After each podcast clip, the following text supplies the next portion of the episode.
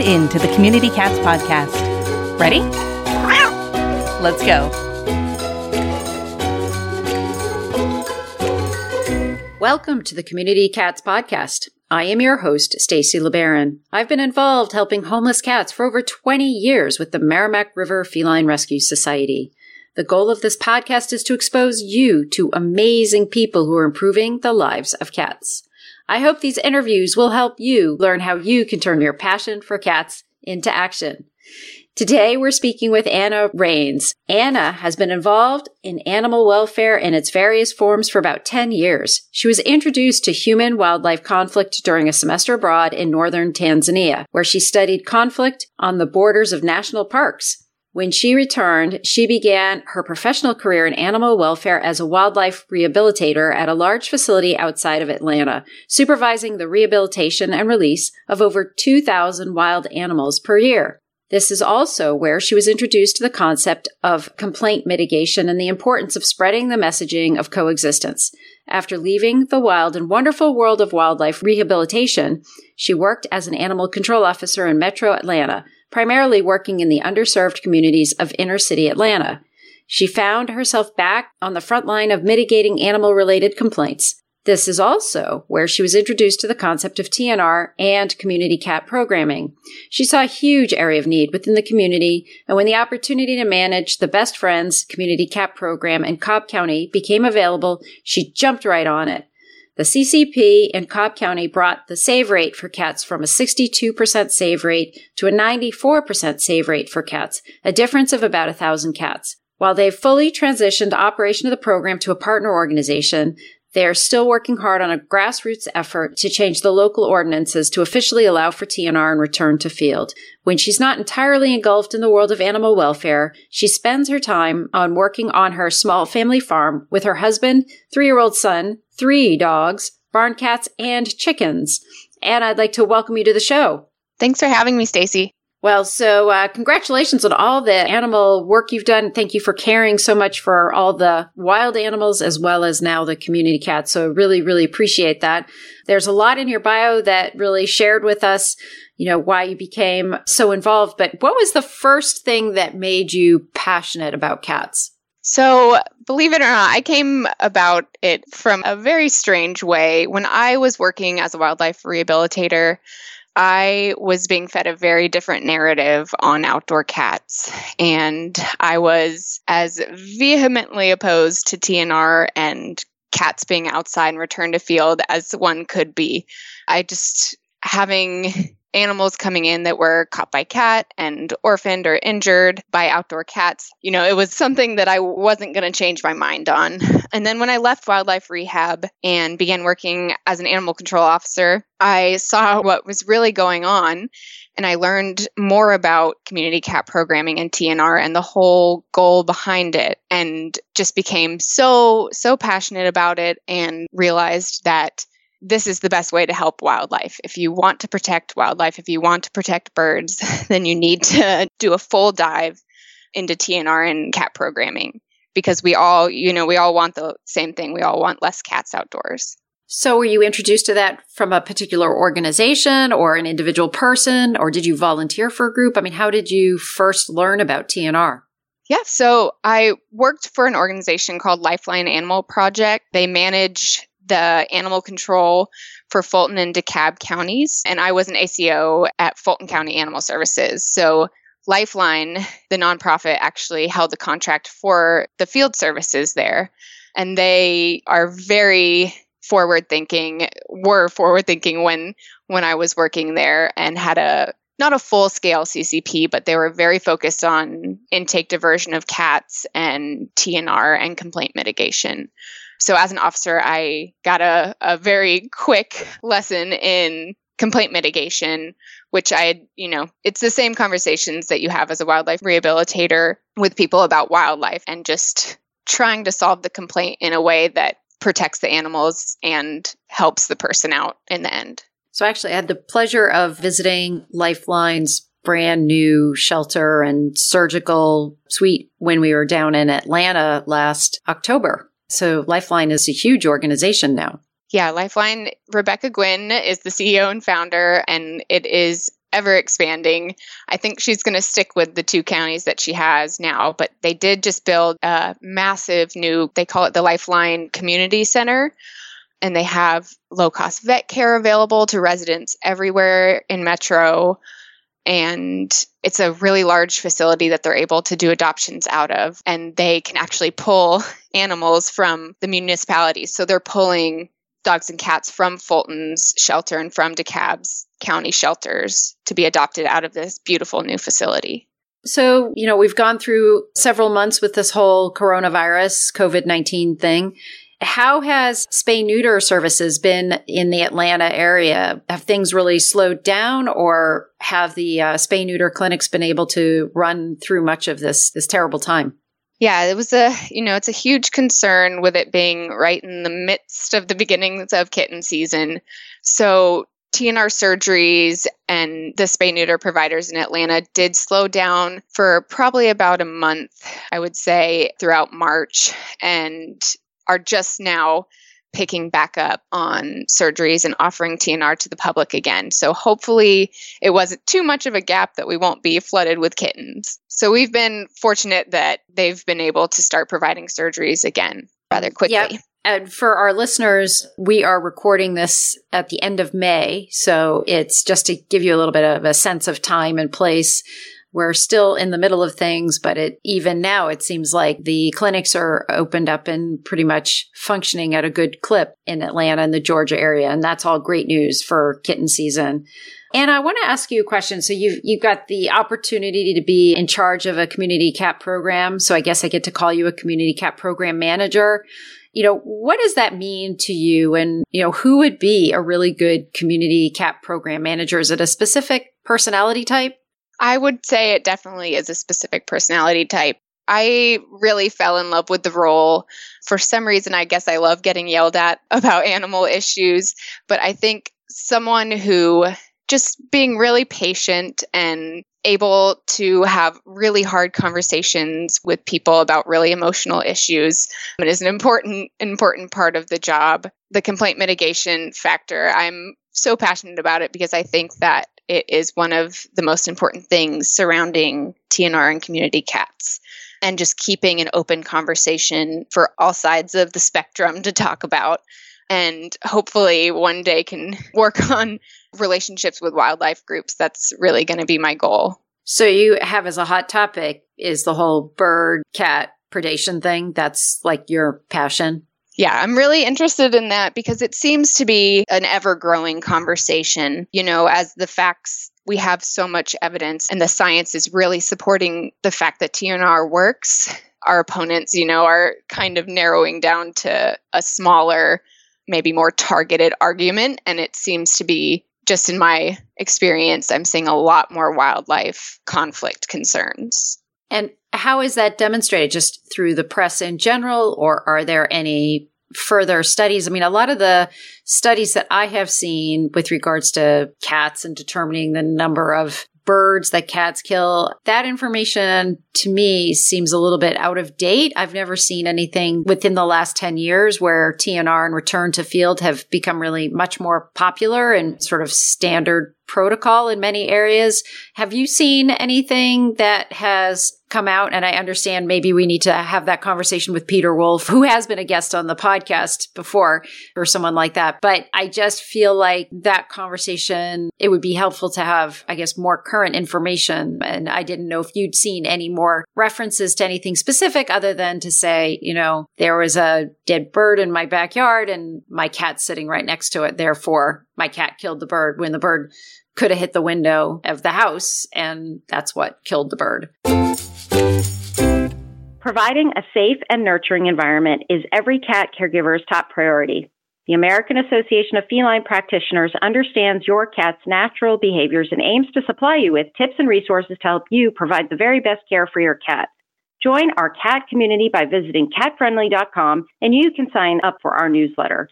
This website was designed to be a place where cat caregivers can receive credible and trustworthy information from veterinarians on a variety of topics just for cats.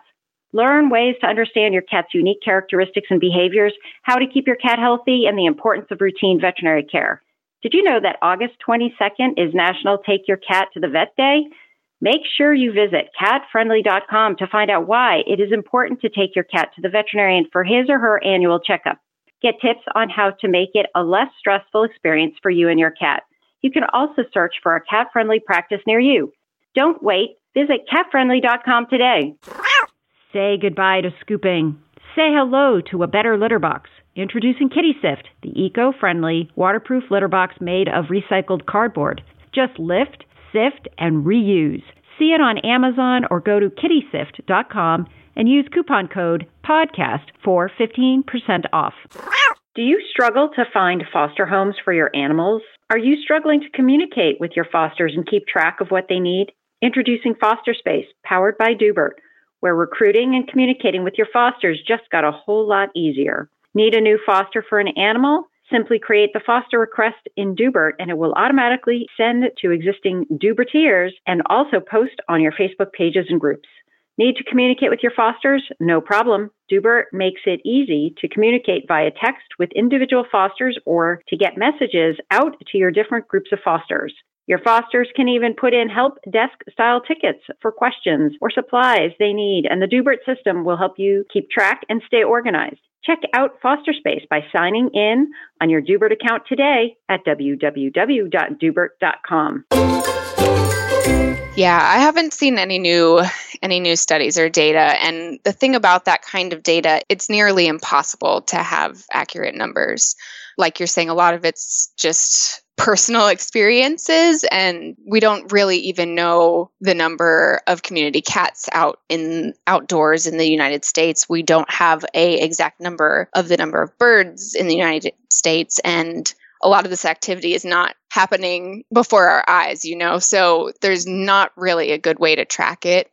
And a lot of the the past studies have not been super scientifically reliable because of those facts.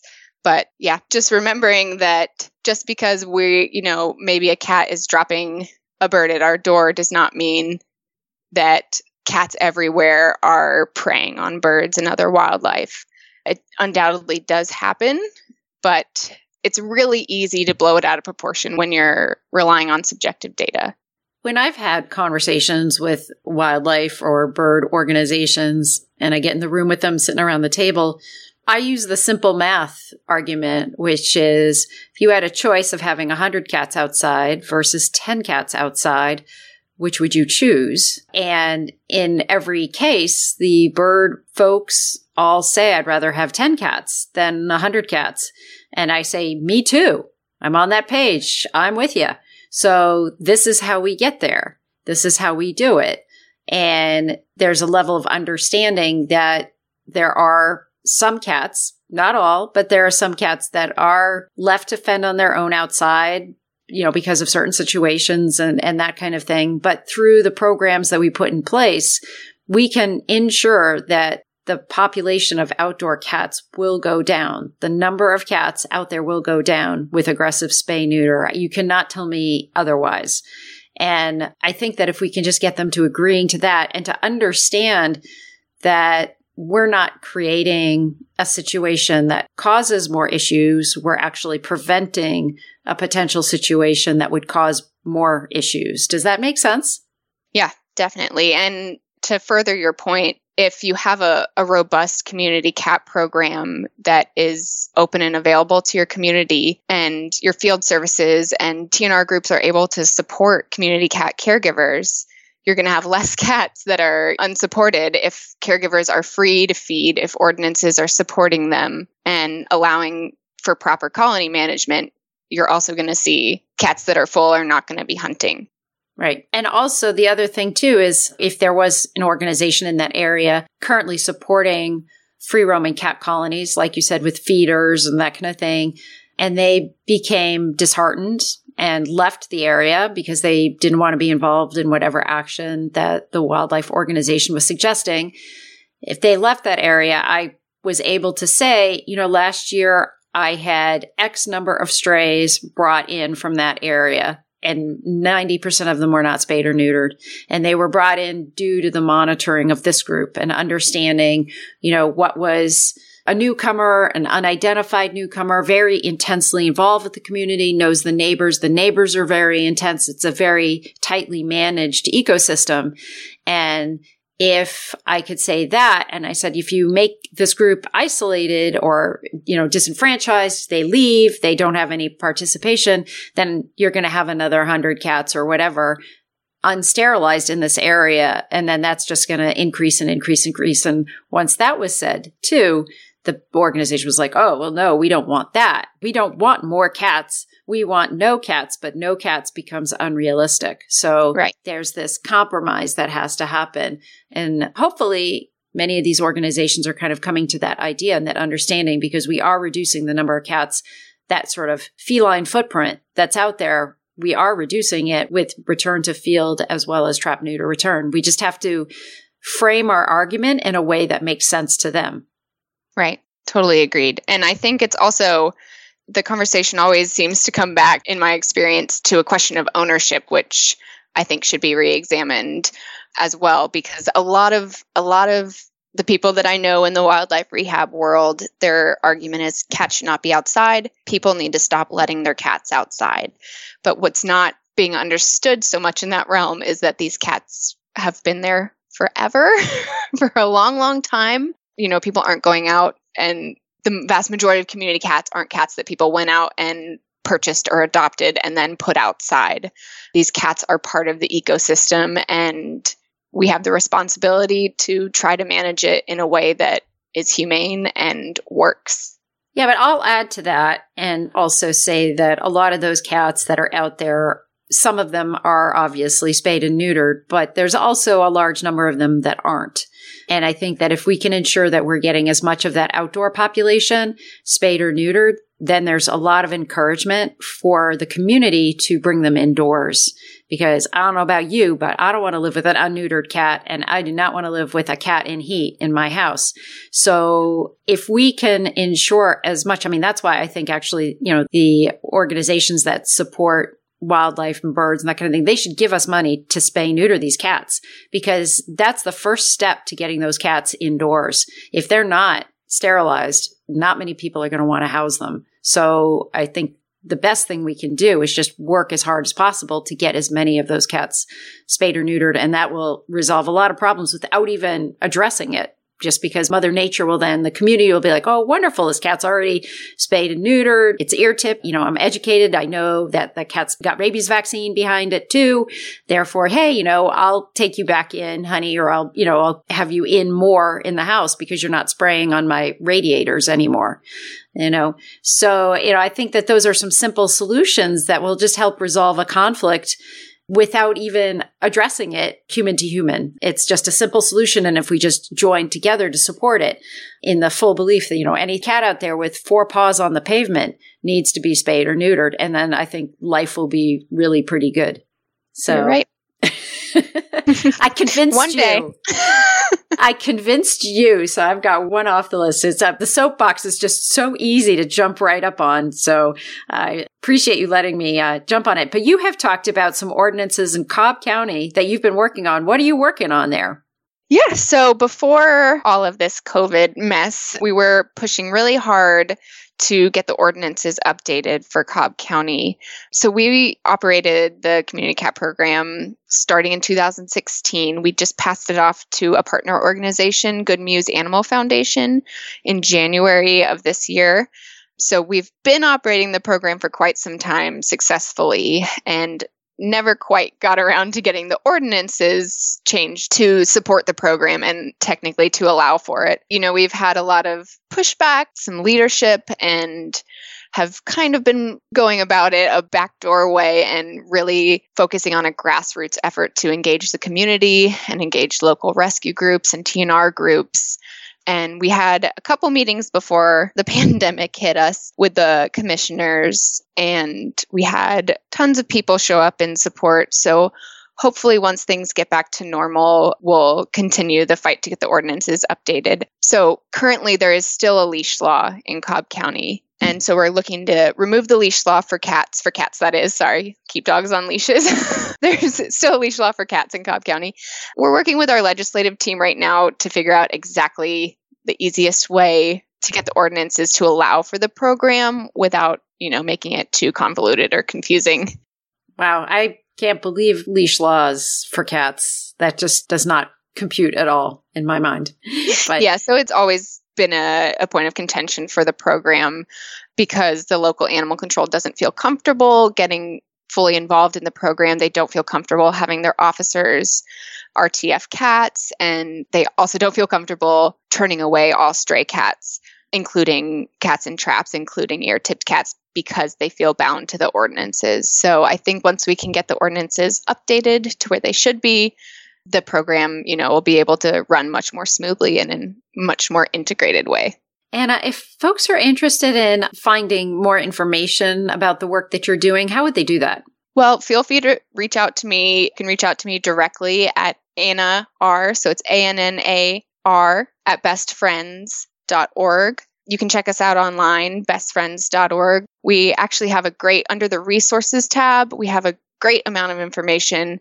Our community cat program handbook has the answers to every question you could ever have about cat programming. And follow us on our social media pages. Lots of cute kittens and puppy pictures. and is there anything else you'd like to share with our listeners today? Just thank you for listening. Thank you for being involved in the movement. You know, this work can be very emotionally and physically exhausting, as we all know. And sometimes it can feel thankless when you're just getting yelled at and the cats are yelling at you and the people are yelling at you. But just, I just want to remind everyone that it's so important and thank you for being involved and try to get your neighbors involved. Talk to your neighbors, spread the word, and get people you know involved in TNR because, you know, we're only going to be able to be successful in this if we work together. So share it with your community.